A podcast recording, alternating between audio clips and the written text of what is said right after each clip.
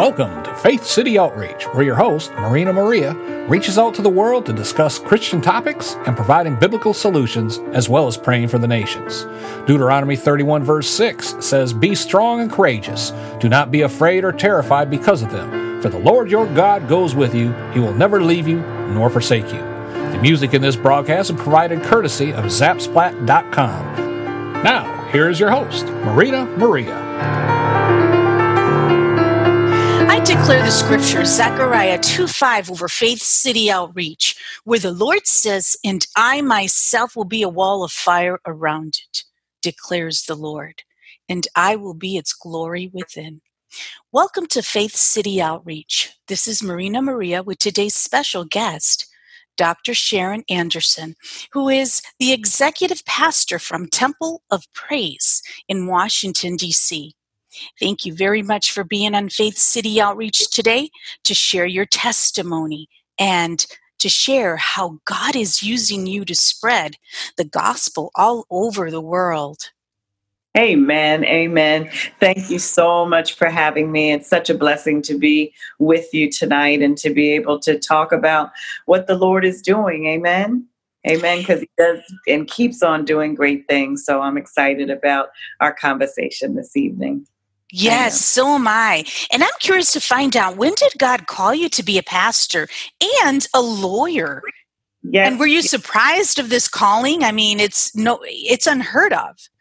Absolutely surprised absolutely surprised. So I, um, it, it's actually a funny little, it's a funny testimony actually, but it, but it, it speaks to the move of God and how when you're called, um, you don't have much to do in the choosing and the calling. That's right. right? Uh, is God, and and I, I am thankful. But um, I, I, certainly was practicing law. I mean, preaching the gospel wasn't even in my uh, even in my mind or even in my spirit at the time. But it was it was very funny. I, I, started out as a trial lawyer public defender and when i would give my closing arguments people would come and watch me give my closing arguments because they felt that it was very moving and connecting and you know of course they were relating it to law but they always would say how um, impactful my closing arguments were. So one time I was given a closing argument in a criminal case and I was making some kind of argument and someone in the jury box stood up and said, Amen in the middle of a case. and, you know, it, it, was it was hilarious. And the, the judge kind of just hung their head and the marshal and the, the courtroom clerk, they all just hung their head because obviously it was clear that the jury was really with me and against the prosecution at that point but again i'm not connecting it to a call. Um, i'm just looking at myself as a passionate uh, speaker. So fast forward probably about four years from that and um, certainly i had rededicated my life to christ. I was attending church been very involved in ministry. I think i was a deaconess and training at that point or a deaconess at that point. And um, one of my best friends, um, actually one of my mentees, she was um, being invested in as a judge. Um, and so I'm sitting watching her investiture, and I have a vision in the middle of this investiture. I'm watching her, and the Lord takes me, and I see myself, you know, behind this podium in a robe, you know, and and I'm I'm it's, it's as if I'm being invested. That's what I'm interpreting, right? Because um, I'm I'm not in the spirit right now because it's not connecting to me, right? The call. Um, so was it like I'm, a vision? It was a vision. Yeah. Okay. Um, and but the vision that I saw in the midst of my friend getting installed as a judge was me behind this podium in a black robe. So immediately, lawyer, judge, I'm thinking, okay, well, you know, I want to be a judge. uh, but as God would have it, years again passed, and um, I started developing a relationship, and I started um, beginning to minister more in my role as a deaconess. Um, and in that role, um, it was then that I began to fast and I began to pray, and I heard God's voice audibly um, that He was calling wow. me to preach, and that the vision that I saw was not for me to put my hat in for a judicial position, but it was for me to put my hat in to preach the gospel of Jesus Christ.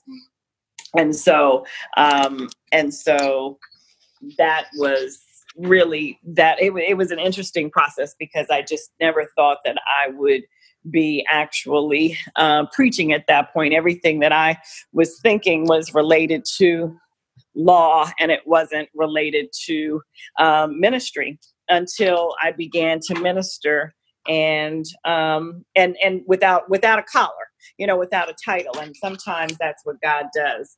He gives you um, something to do, and He um, actually wants to know if um, you you know if so it, when you're what i found to be true um, actually looking and um, back in hindsight you you begin to do the work before you walk into the title um, and that's what happened to me. All all the while while i was preach um, lawyering I, I, was ministering um, you know i started out as a public defender i had an opportunity to go and work at a very big firm coming right out of law school. Um, but my passion was really to help people that was less fortunate. And so I gave up a, a very large, high paying job to do that. I didn't realize that that was ministry in me. Um, mm. And, and a lot of what I was doing was, was changing people's lives um, and leading them to God and leading them to Christ, and and not even knowing that that that was a call to minister on my life. Um, and as years passed, and then as I began to develop a deeper relationship with God, and then as I began to understand um, what it really meant to be a minister, um, not just a preacher, right, but but a mm-hmm. minister um, and a servant of God um, and someone who has a passion and heart for God's people. Um, that's what led me to to the ministry, and that's what led me to being open to His call and hearing His voice and saying, "I want you to do this for me. I want you to preach my word. I want you to to uh, minister full time." I was working when I when I left to start working for the church. I was the senior uh, deputy corporation counsel for Mayor Williams in the District of Columbia. So I was the second in command of the whole legal department for the District of Columbia. And I walked off of that job because God said, I want you to work for my people. Um, and took over a hundred thousand dollar pay cut um, because he wanted me to to then work full time in ministry, um, and and you only do that when you know that you're called. yes, absolutely heard his voice. Um, and so for me, it was really I, I was doing it all along. I just didn't realize it. Um, and then he had a very specific call um, to not only preach and teach the gospel, but minister in a particular vineyard um, in a particular way. And I and I heard it and I followed him. And it sounds like you were really like instantly obedient. Absolutely. Absolutely. One thing that my pastors definitely taught us is to um, hear his voice. And when you hear his voice, obey it. He always says, you know, obedience is exact and immediate.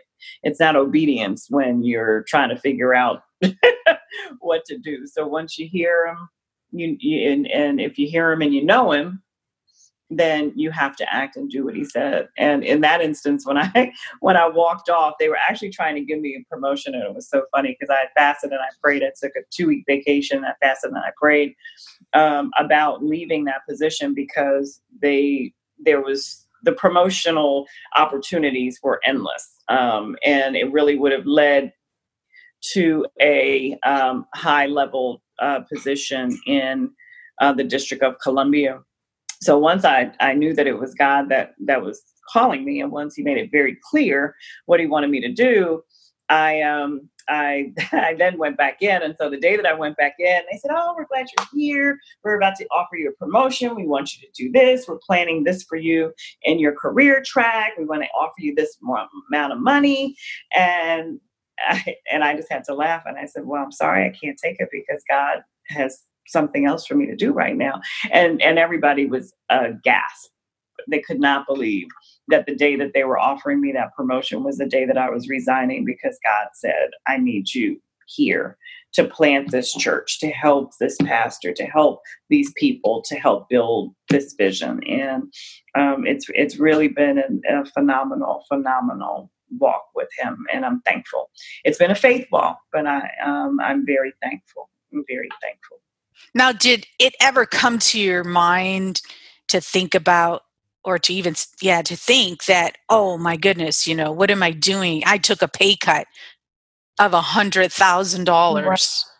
Did that ever come to your, you know, to in your my spirit no. You know when you hear god so clearly um no. Uh now that doesn't mean everybody and everything around me didn't try to make me think do otherwise. it. Right. you know my family my parents you know um everybody kind of thought i was a little crazy and didn't people said well that couldn't have been god. Why would god put you in that position? Um but he wasn't putting me in a position. He was he was using me as a vessel like i asked him to um, and oftentimes that that does require a hard decision. If you look back from in the bible right think of ruth right? Ruth from naomi and she could have stayed with her people Mhm. and been fine. But no she said my god is going to be your god and Mhm. wherever you go i'm going to go. And in the end not only were the people blessed but then she ended up getting being blessed and then even more blessing was through her because it was the line the davidic line came through her and ultimately um, that is the line through which jesus christ came. So um, the bible is just replete with examples. Esther people who have sacrificed um, being comfortable um, for a call. Um, and um, when you know that it's God, even when it seems a little hard, when it might seem a little crazy, when your spirit is is convinced um, and confident that it's God, it doesn't matter what people are saying around you, what the circumstances may be looking at or or even trying to dictate. Because when you hear His voice and when you have His word and you hold on to that word, nothing else matters. And that doesn't mean that it's always been easy, but I but I've never never ever thought this was not God.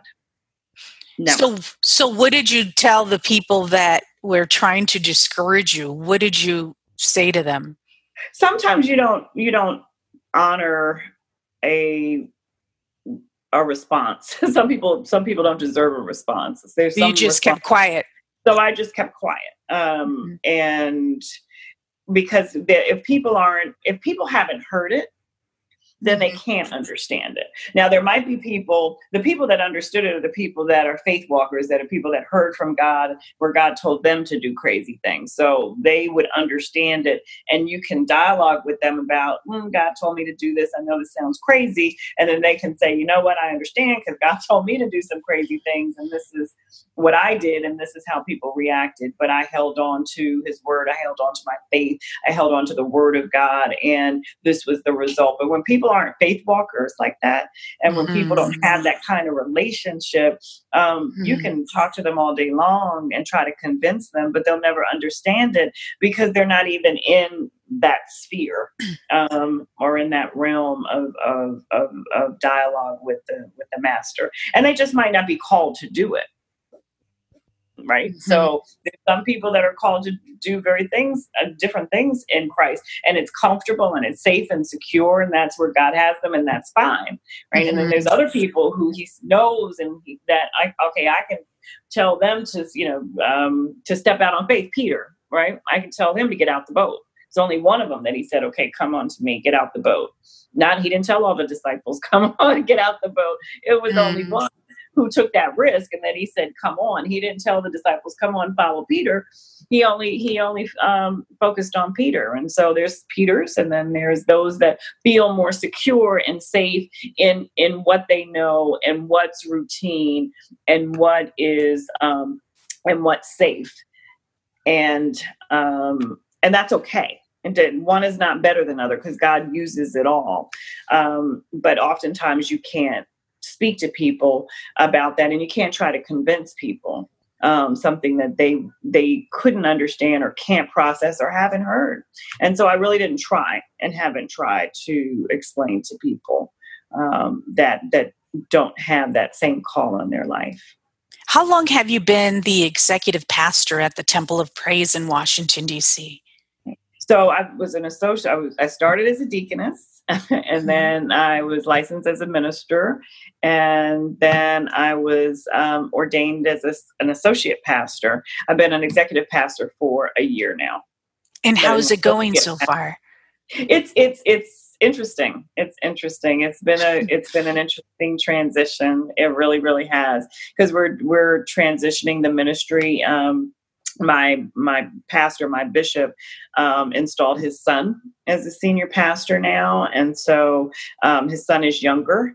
Um, and I've worked with my bishop under a certain structure for over 20 years, and so um, this is new, uh, new territory, but it's exciting and it's fresh, and uh, the church is still growing. Since um, he was installed, which is about 60 days ago, um, we've had over 150 people join our ministry. Wow and but but i will tell you this in the 20 some odd years i've been at that church there's only been one service not even one whole sunday one service in 28 years that someone did not join that church. Wow. So the but having the executive pastor role which is which is actually a new position um, my bishop created these positions. And and that is to be a little bit more administrative more strategic planning um, and more holding the uh, ministry leaders accountable for the work that they're doing as it aligns with the vision. Um, so it's um, organizational development, strategic planning, and ensuring that everything that we're doing is lining up with the vision so that there's just not a lot of activities going on, but it's not aligning to the vision that God has given the ministry for the season that we're in. And, and that's one of the main roles of the executive pastor. Thank you for explaining that because I was just about to ask you what the difference is between executive pastor and the associate pastor. Yes. Now, yes. how do you go about doing this job? Um, I know you said it's a lot of it's organizational leadership type. Mm-hmm. Yes. So, give me an example of what your job is like. Sure. So we have a executive pastoral team which I lead, um, and what we do is we meet with all of the ministry leaders, and we have about 40 ministry leaders. Um, so women's ministry, men's ministry, youth ministry, mm-hmm. and uh, what we what we require them to do or, or, are requiring them to do is develop a strategic plan that's aligned with our vision. So, our vision of our church is to evangelize the sinner, exalt the Savior, and edify the saint. Um, and so, mm-hmm. all of the activities of the ministries that they propose should be around one, if not all, of the three points of the vision. Um, mm. So, it's ensuring that we're not just doing activities for activity's sake because mm-hmm. of course from an organizational management perspective we have to manage money right we have to mm-hmm. um, we have to count up the cost and so if we're having a shoe sale or a shoe drive or a coat drive what line of the vision is that lining up with um, mm-hmm. and then what if all 40 ministries wanted to have uh, coat giveaways well, we only have so many Saturdays a month. Um, and every time you have an event, you have to turn on the lights of the church. You, you're using utilizing resources, and so it's it's aligning all of the ministries to a common vision, and then making sure that we're deploying our resources prudently um, so that we're being more effective in in the the church. So if, let's say the youth wants want to do wants to do a coat drive, the women want to do a shoe drive. Well, why don't we just have a clothing drive and have everybody come together on one day instead of having all the ministries just out there doing their own thing and not thinking about the resources um, that are available to them and how we can collaborate um, and coincide with, uh, again, one vision, one mind, and one direction. And oftentimes it's just because people are busy, and so they're they're not coordinating or talking um, necessarily amongst themselves. And so the the job of the executive pastor is to make sure that that's occurring, so that we're budgeting wisely um, and that the ministry is thriving and utilizing its resources wisely.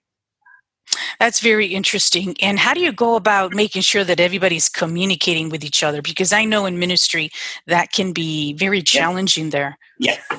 Well, what we what we're doing more is having more joint meetings. So again, clearly we didn't mm-hmm. have problems with all the ministries meeting. They have their own meeting days. So youth might meet the first Saturday, the choir might meet the second Tuesday. So once a month, we're bringing everybody together.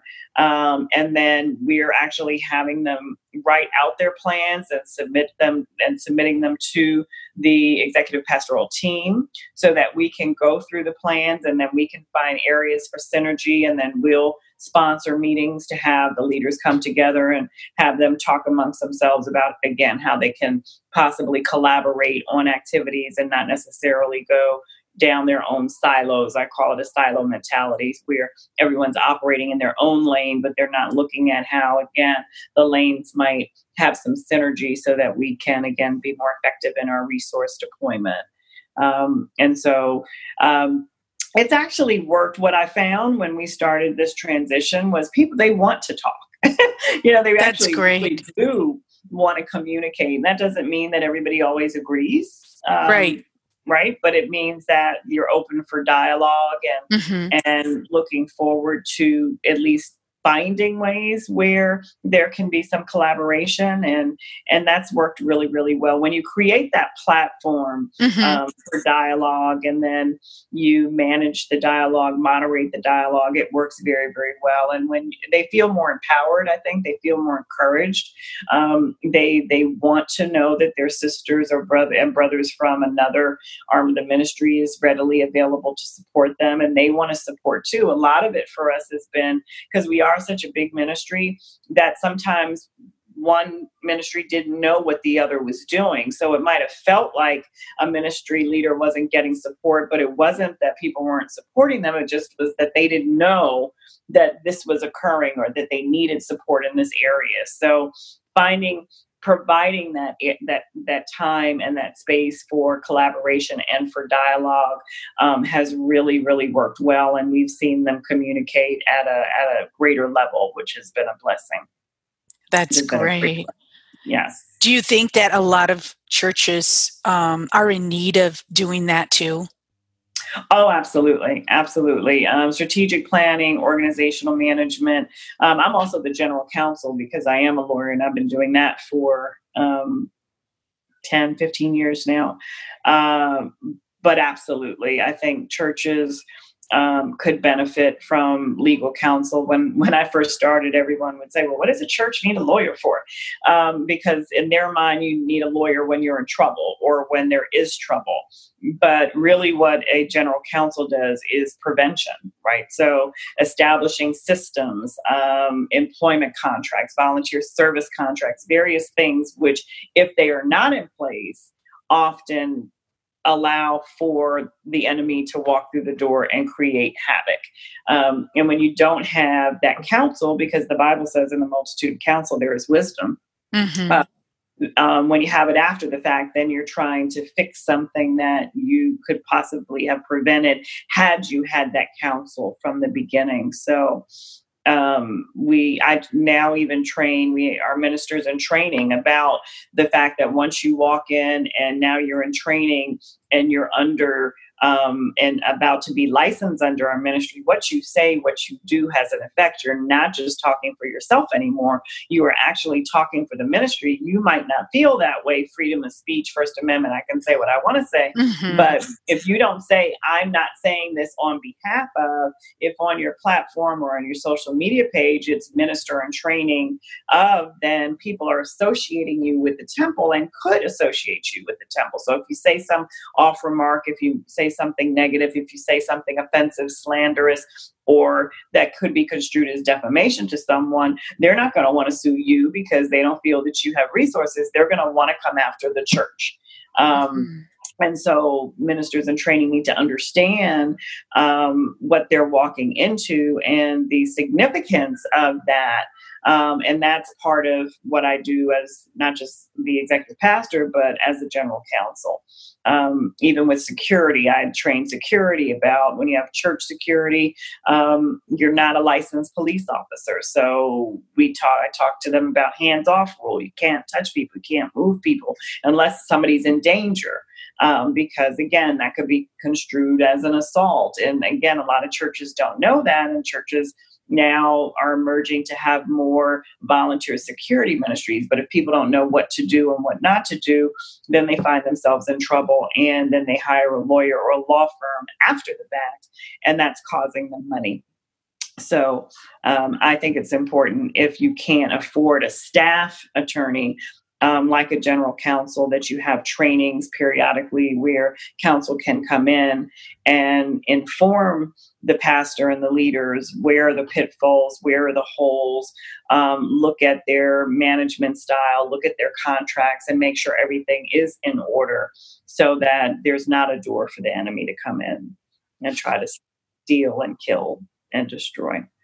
That's true. That is such interesting information I have yeah. never heard about, but wow. And it's my passion. I mean, I just I just love it. I, I love uh, ministering. What God has done to just bring all the gifts and talents and the education to bear together. Um, I'm just so grateful. I wake up every morning smiling about how grateful I am that He would even consider to use me in this way to provide the information that I provide. It's just wonderful. It's wonderful.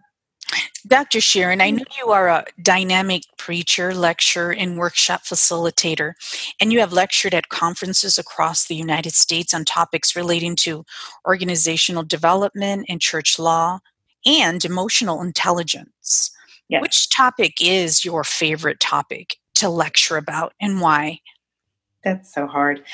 Uh, so the class that I teach for Primus University on ecclesiastical law has really, really been one of my favorites um, because it it it is it allows me to teach on a broad range um, of issues that affect the church. So we talk about the First Amendment and separation of church and state and how that's a misnomer, and the students really, really enjoy. And I hear so many times from the students, "Wow, I didn't know that.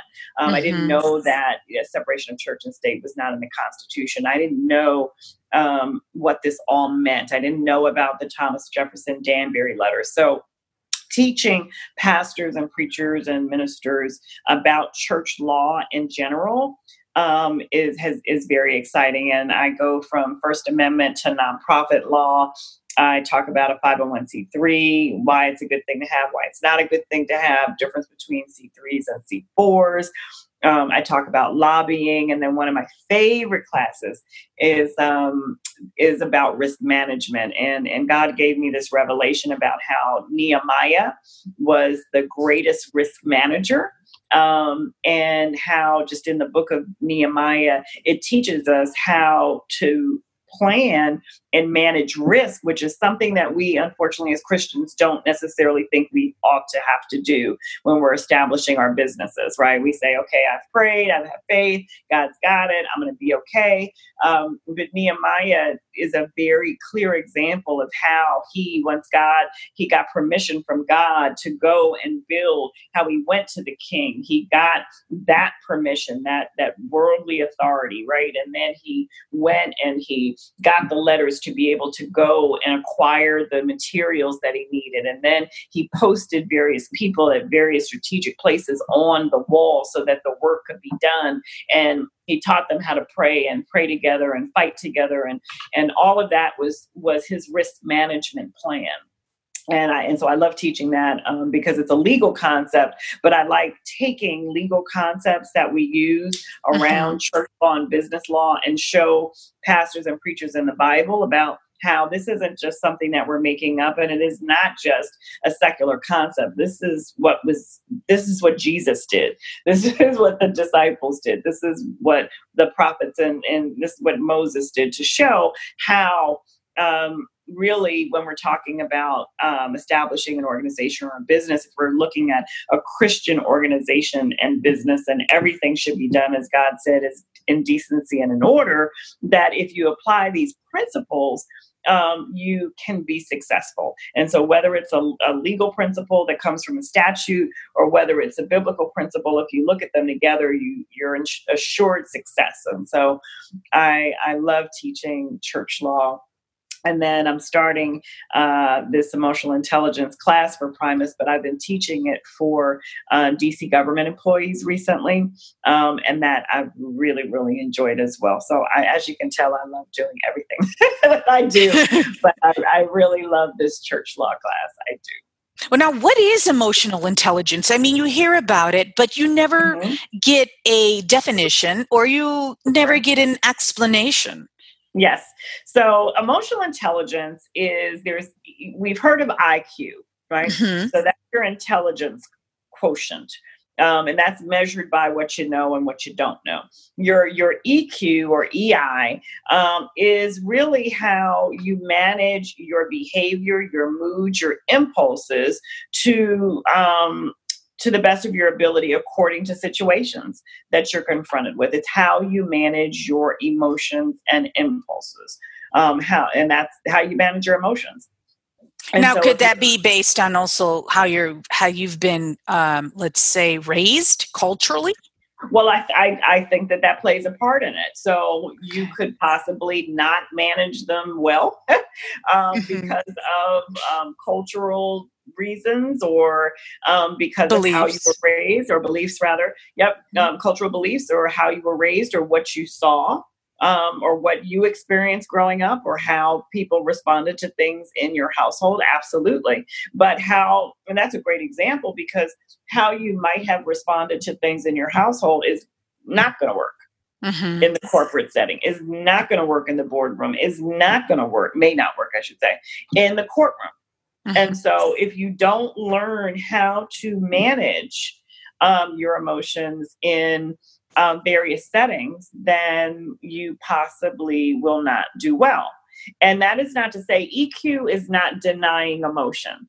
See, people think that being emotionally intelligent means that you don't have emotions and you don't show emotion. It is actually the exact opposite. Being emotionally intelligent is recognizing you have them it, recognizing your own triggers and then managing them appropriately given a particular situation.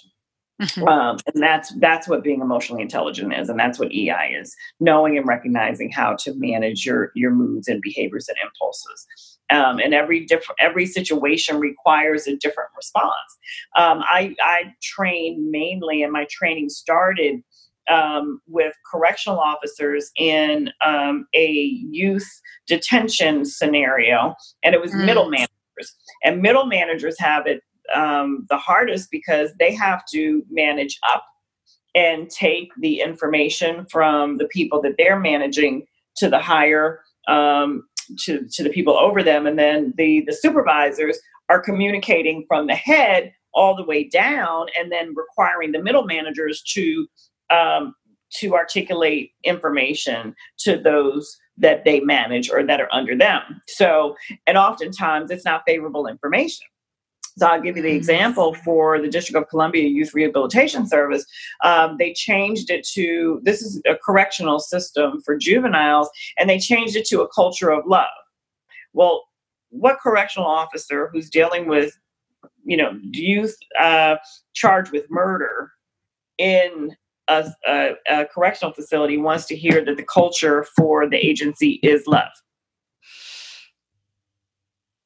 Right? right? So you have you have the people that are dealing with the inmates or those that are locked up, um, pulling out their hair like, "What are you talking about? We're having a new culture of love." And I'm thinking about whether I'm going to die every day and dealing right. with right. and then you have the middle managers maybe they agree maybe they don't. And they again they have to communicate up to their superiors and say this isn't working this is working. And then they have to communicate down and say because this is the culture. So they have to mm-hmm. convince even if they might not necessarily believe it or understand it they have to convince the people that are under them how to manage their life and their profession and their roles and their activities based on this new culture. And so that is a it's a pull and it's a tug. And and and and and when you look at a person that's just their day. That morning someone could have passed away. That mm-hmm. morning they could have had a fight with their wife. They could be dealing with an, a sick parent something right? Because Right. we all have all these other pressing factors. And so recognizing when I come to work, here I am having to communicate what seems to be diametrically opposed ideas, and I'm dealing with my own stuff. How do I do that without damaging myself, the people below me, and the the culture of the the agency that I'm working in? Mhm. That's what EQ is. And so Wow. teaching people how to do that, embrace their emotions, let it filter through. And then you have to learn everybody else's because in addition to your own, now the person I'm supervising is coming in. They have to apply something they don't like and their father passed, then their mother passed. They're dealing with their own children, maybe being in a in a compromising situation or maybe they're not doing too well in school, or maybe they have a child with differing abilities. And so the dynamics are pervasive. That's what I'll say. Challenging. Yes. And so having the uh, ability to be able to understand and recognize um, how to manage those emotions and giving people tools to be able to manage those emotions is is very is has been very rewarding for me. And so i took it to another level with primus because as i started to really study it not just from a conceptual level not just from the level of psychology um, and theoretically um, when i started to study it biblically um, Mm. look at the emotional intelligence of jesus right just one of the examples that i gave was the woman caught in adultery Mm. now here he was being challenged by the pharisees the chief priests everyone okay you commit adultery you get stoned now he's standing there with her if he agreed with her or challenged them he Mhm. would have been stoned too Mhm. right? He would have been criticized. He wants to them to start to embrace him and and the message that he's he's um, giving. And and so what did he do? He didn't say anything right? He he took a minute to assess the situation. He stooped. The, the word says he stooped. He wrote something. To this day we don't know what he wrote. Um, and then he got up with the revelation well he that's without sin cast the first stone. And everybody spread so he dealt with their emotions. He Mhm. dealt with her emotion. And everyone left and it was a successful process. Amen. But um he i mean obviously jesus is is the king right? Mhm. king of Exactly. kings lord of lords, and definitely knew how to manage his emotion. But even he wept right? He wept with lazarus. He wept in the garden. He he dealt with stress. Um, but when he was interacting with with people he he is the prime example of how to manage behavior moods and impulses when he was threatened with um, you know so many different challenges throughout his walk and certainly on the cross right? Certainly in the garden and the cross is monumental where he could have done so many different things um, but he chose to follow the call that was on his life. So very interesting uh, platform now to be able to teach this new class and talk about um, jesus as an example even moses um, was an example good and bad right hit the rock, don't hit the rock, or hit the rock, but I'm tell you to hit it that way. So there, there's so many, right? so many examples in the Bible about um, managing our emotions. And you know, a long time ago, I was praying about it the other day. The the mantra was WWJD, what would Jesus do? Um, and that's an example of emotional intelligence. You know, as we walk through our daily lives, how would Jesus respond to those things? So it's really giving a little bit more meat to that concept and and not just theoretical and not just um, uh, I think we back then we were looking at it very broadly just okay jesus would not have done it so we shouldn't do it. But that's easier said than done isn't it? You know when you're facing stressful situations Mhm. when things are hitting you in the face. And i'm not talking about the basic somebody cut you off in the red light and you get mad. I'm talking about you know things that i don't know if you've experienced but i have. You know i i when my father died, I probably was in depression, didn't even know it for um, a whole year. And there were times when my responses as an associate pastor at church with people were was not good and it wasn't even me and i didn't even realize i was doing it right? And why? Because i did did not want to i wanted to deny my grief i wanted to to believe that as a pastor and a preacher that i i wasn't going to feel and i shouldn't feel and i'm a tough cookie and i can get through this and and not giving my myself time and space to recognize um, the feelings I believe caused issues. It did. Not I believe it did. Um, and so this is why the EI is very near and dear to me because I've had a lot of experiences because I manage people and have for a very long time. Um, how if you don't not just process your feelings and i'm not talking about counseling and psychology but just recognizing that you have them you have a right to them you know and that's where prayer and fasting and time with mm-hmm. god and reading the word and relationship comes in to get through it but if you don't even tell god i'm hurting today right? This is hurting me. Ouch. I don't like this. This doesn't feel good. It doesn't even give him room to come in.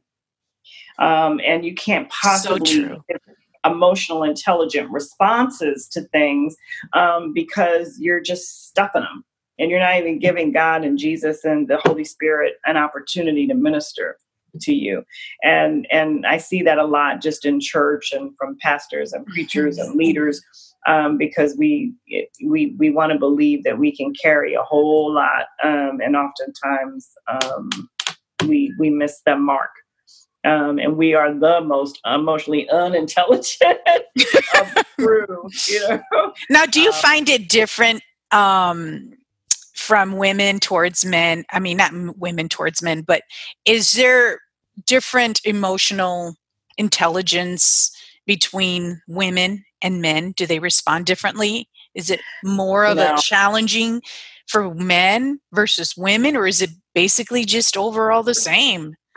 you know, it's funny because when I do the training, oh my God, it's it's funny.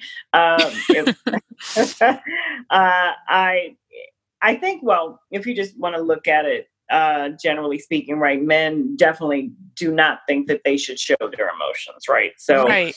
Um, and then women do and they do right so and both are wrong so emotion again remember emotional intelligence doesn't mean that you're just going around showing your emotions mm-hmm. what it means is you're recognizing you have them and, and so you have to manage your responses to particular situations so women they say tend to just show it, show it, show it, show it. And then men, they say tend to hold it, hold it, hold it.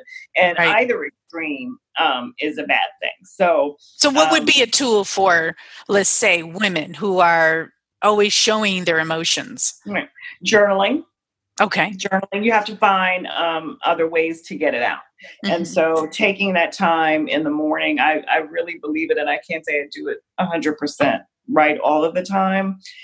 But when I stay on a consistent pattern of early morning prayer um, and yes. not just praying and moving you know praying listening reading um, and and and and devotion um, and then and then journaling so if you are you know feeling something if you don't can't get it out through your audible prayer or in your prayer time, writing down how you're feeling and how you're going to manage that um, is is so very helpful for someone that is is emotional and tends to kind of um, act out of emotion. Okay, and, and how, right. I'm and it's the same thing for a man because again, he doesn't. A lot of times, men don't feel that they have a safe space right. because they don't feel that they should or could or want to tell anybody. So the only person that they have to tell and to show um, their feelings and their emotions with is to God. And so finding that safe place, that closet, as we say, that prayer closet, where you can cry and you can snot and you can um, scream and you can holler and and again even writing it down is important and and oftentimes and you know again for me that's better not everybody can handle your emotion it would be great to say that everybody would have a person that they could go to to talk mm-hmm. to um, but in in some ways and in some instances really the only person that you can talk to about some things is god because Amen. Even, even if your father passed and my father passed my mm-hmm. relationship mm-hmm. with my father is different Mm-hmm. So I can tell you all day long how I'm feeling, but you will never understand because you didn't have that moment with my fa- with my father, right? Where you know he came to my rescue at college, me down, and and um, talked to me about something that really changed the trajectory of my life. You might have had a similar experience, but it wasn't your experience. My dad, right? So, um, so there are instances where the only person that really can understand your heart and your emotion about something is God. Amen. He should be yeah. first too. That's right. Always, always, always. Always. Amen. This is Marina Maria from Faith City Outreach with today's special guest, Dr. Sharon Anderson who is the executive pastor at Temple of Praise in Washington, D.C. We are talking about her testimony and how God is using her to spread the gospel all over the world. Dr. Sharon, what has been the most challenging part of your ministry and what do you do to resolve this? I would say that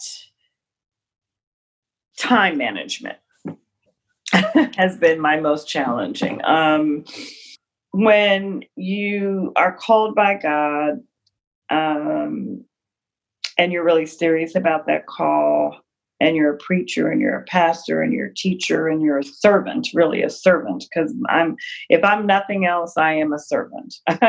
um, and I, and so the most challenging thing for me has been balance, balancing family um, and and and serving God's people. And I, I, know that that's a challenge for a lot of pastors. Usually, mm-hmm. you see it more in men, um, you know, that are pastoring. But I think women pastor pastors have the same challenge. But um, you know, when I uh, opened Transitional House for Homeless Women and Children, we opened in 2007 Christmas Eve. So I took my family and my kids and we were all there together celebrating with the, the homeless women who were given new homes you know and setting up christmas trees and serving dinner and and so um, i i think balance has probably been my most challenging right I know that you have preached the good news of Jesus Christ all over the world, including Africa and India. Which country was the most challenging to preach? The good news of Jesus Christ? I would say, um, I well, I think in both countries where I went, um, where we went, they they were so eager to hear the word of God. Um, I think the spiritual war- warfare was heavier in in Africa and in Nigeria, um, but I but I, I think I was blessed with the ministry um, plan that they had for us to go into areas where people were really um, seeking God and looking for healing and and and to watch God move um, in such a miraculous way was phenomenal. But um, I think um, it, it, the spiritual warfare in Africa is is is is is is something, and so I think that that probably was the most challenging, but also the most rewarding. also the most rewarding. Now, did you go with a group of uh, people that also helped you? Um, let's say you just got together and you prayed for each other. Well, we have a uh, the the Temple of Praise where I minister. We have a pastor that is in Nigeria, um, and okay. so um, he actually uh, about 10 of us went over and then he um, actually had us go to various areas to preach um, and pray. Um, and so we went to prayer mountain in, in nigeria and um, about five or six other uh, provinces. And again uh, spiritual warfare was um, was was something but god definitely did move definitely did move yeah. What are the challenges of being a woman pastor, and what advice would you give women pastors?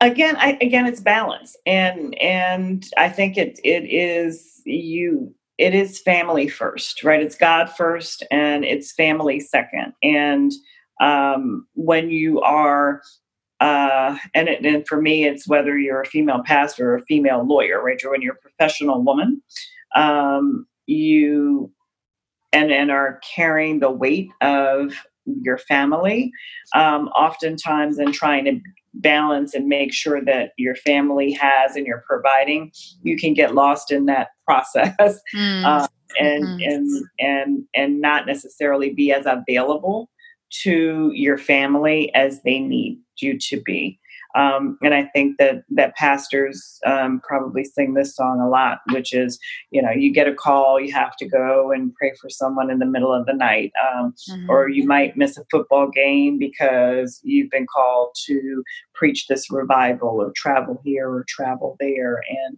when you're young in ministry and it's very exciting, and again, if it's your passion and you love it, um, it doesn't it does and if it doesn't feel like work um, the next thing you know you, you know five years have passed your kids are 12 and you're wondering yeah. where, where, where did the time go so as a, as a woman, um, I believe the role of, of a wife and a mother is to nurture and to be there for their children. And um, I, I, think that we as female pastors have to really watch that because when you're when you're pastoring, you are pulled. People want you to come and pray for them. They want you to be there for your families. They want you to take that uh, evening phone call, and they want you to be um, on this prayer line and that prayer line.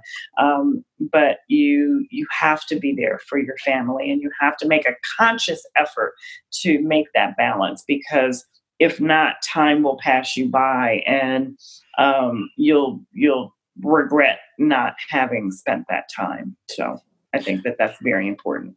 Why is it important for Christians to leave a spiritual legacy for their children?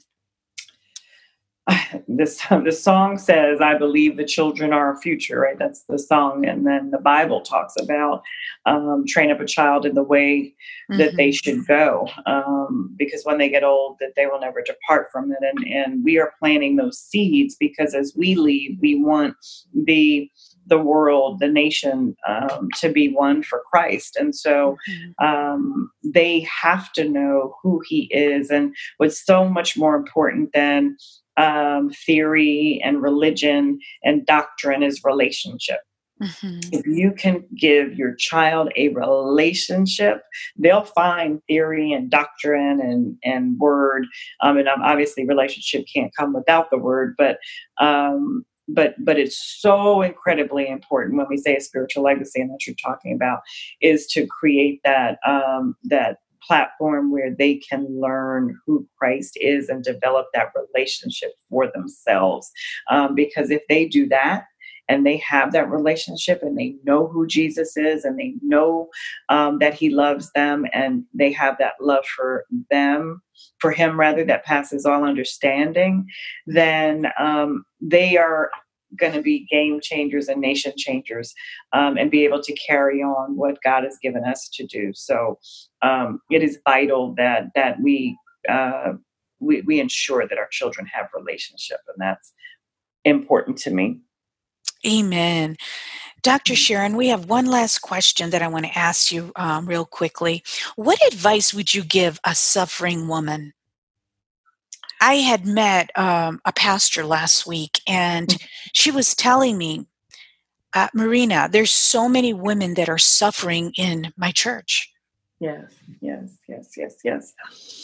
Well, I've been a suffering woman. I think we all have been, right? And and exactly. some point in our lives, we we have suffered. Um, and and relationship. I, hate to say to go back to relationship and prayer. It sounds so cliche-ish, um, but I will tell you. But it's so simple, right? It's so simple. What got right. me through yes. was relationship. And um, people, some people forget the word where it says, don't forsake the assembling of ourselves together. Um, people, even, I think they're used to me now. I go to all of my church services. We have mm-hmm. three on Sunday. I'm there from 8 to 3. And my kids we used to say, Well, I go all the time. You know, when they got a little older, of course, when they were younger, they had to go. And then to get a little older, they still come, but they might not go to all three, which is fine.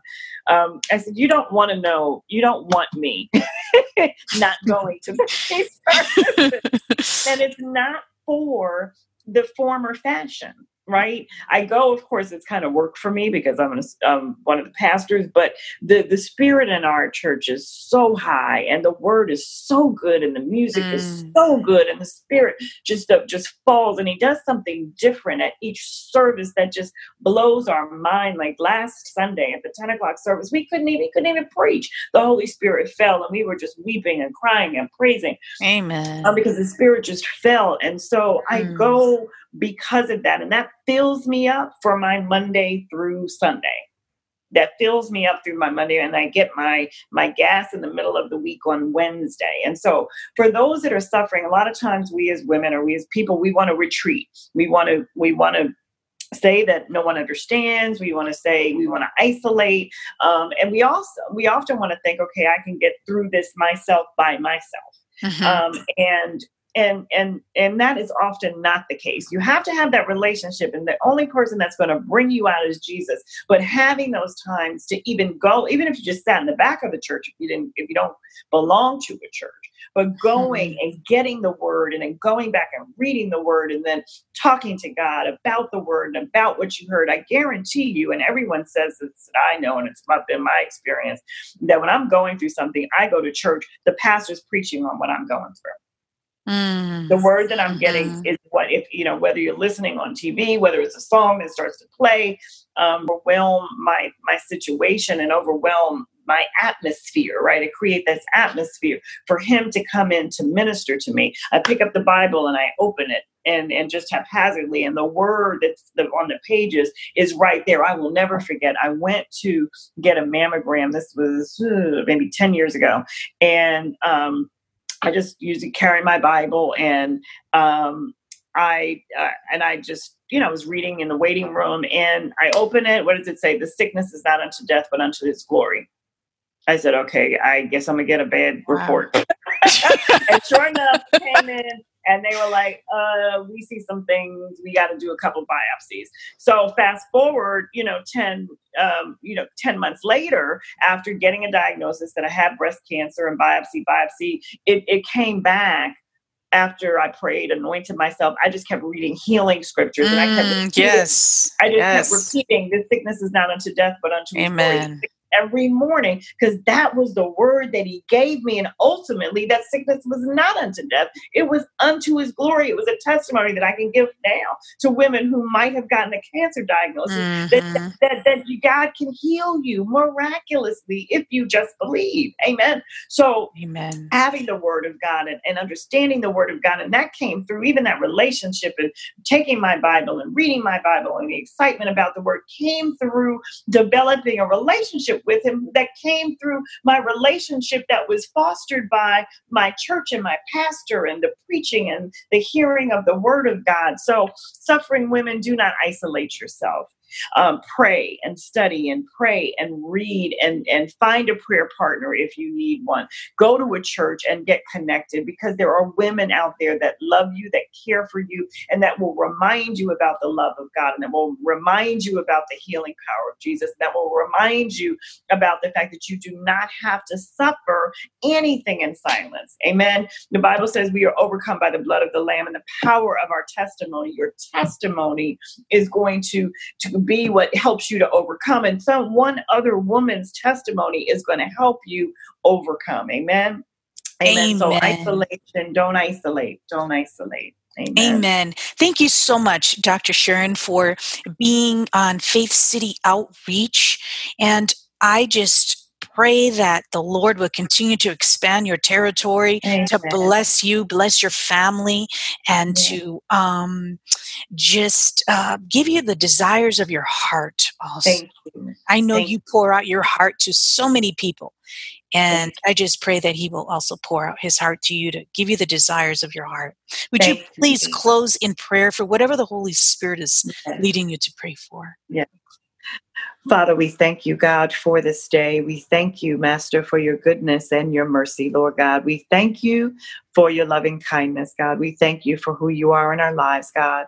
Now, in the name of Jesus, Lord God, as we finish our time together, Lord God, we just ask, Master, that you, Lord God, begin to move on the hearts of those that are listening, Lord God. If anyone who's suffering, Lord God, anyone that may be suffering, Lord God, from any grief, any pain, any sickness, Lord God, we pray, Lord God, for your divine healing power, Lord God, for someone, Lord God, that might be listening, Lord God, who doesn't know you and the free pardon of their sins, Lord God. We pray, Lord God, that they would give their lives to you, Lord God, that they would just begin to want to know you, to have a passion to know you, Lord God, to know you better, to know your word, Lord God, so that your healing power, Lord God, can begin, Lord God, to move in their spirit like never before, Lord God. For someone who may be listening, Lord God, who may have backslidden, Lord God, who may have, have have just fallen off, Lord God, and not been in relationship and in covenant with you, Lord God. We pray, God, that in the name of Jesus, Lord God, that you begin to draw them nearer, Lord God. Draw them closer, Lord God, in the name of Jesus, Lord God. Give them, Lord God, a passion to read your word again, Lord God. Ignite, Lord God, in their heart, Lord God, a desire, God, to just hear you and to just trust you, Lord God, in the name of Jesus, Lord God. We pray, Lord God, that you build build up their faith tonight, Lord God. Oh God, that anyone, Lord God, that might be struggling in their spirit, Lord God, I pray, Lord God, that you move like never before. We pray for marriages, Lord God. We pray for wayward children, Lord God. We pray for those that may be addicted, Lord God, to drugs or alcohol, Lord God. We pray, God, that in the name of Jesus, Lord God, that you, Lord God, just do a new work in their lives, Lord God. And we thank you for that, Lord God. We thank you, Lord God, for the miracles that will be worked in people's lives after listening tonight, Lord God. And we bless your holy name. We bless each and every nation, every country, Lord God, that's listening on this line, Lord God. And we thank you, Lord God. We thank you for the healing power of Jesus, Lord God. And we love you and we honor yes, you. It's in Jesus' you. name we pray. And our soul says, Amen, amen, and amen. Amen. amen. We will return next Sunday, Monday, Wednesday, and Friday at 5 p.m. Pacific Coast Time with another special guest the Lord has brought to Faith City Outreach. Psalm 117 Praise the Lord, all you nations. Extol him, all you peoples.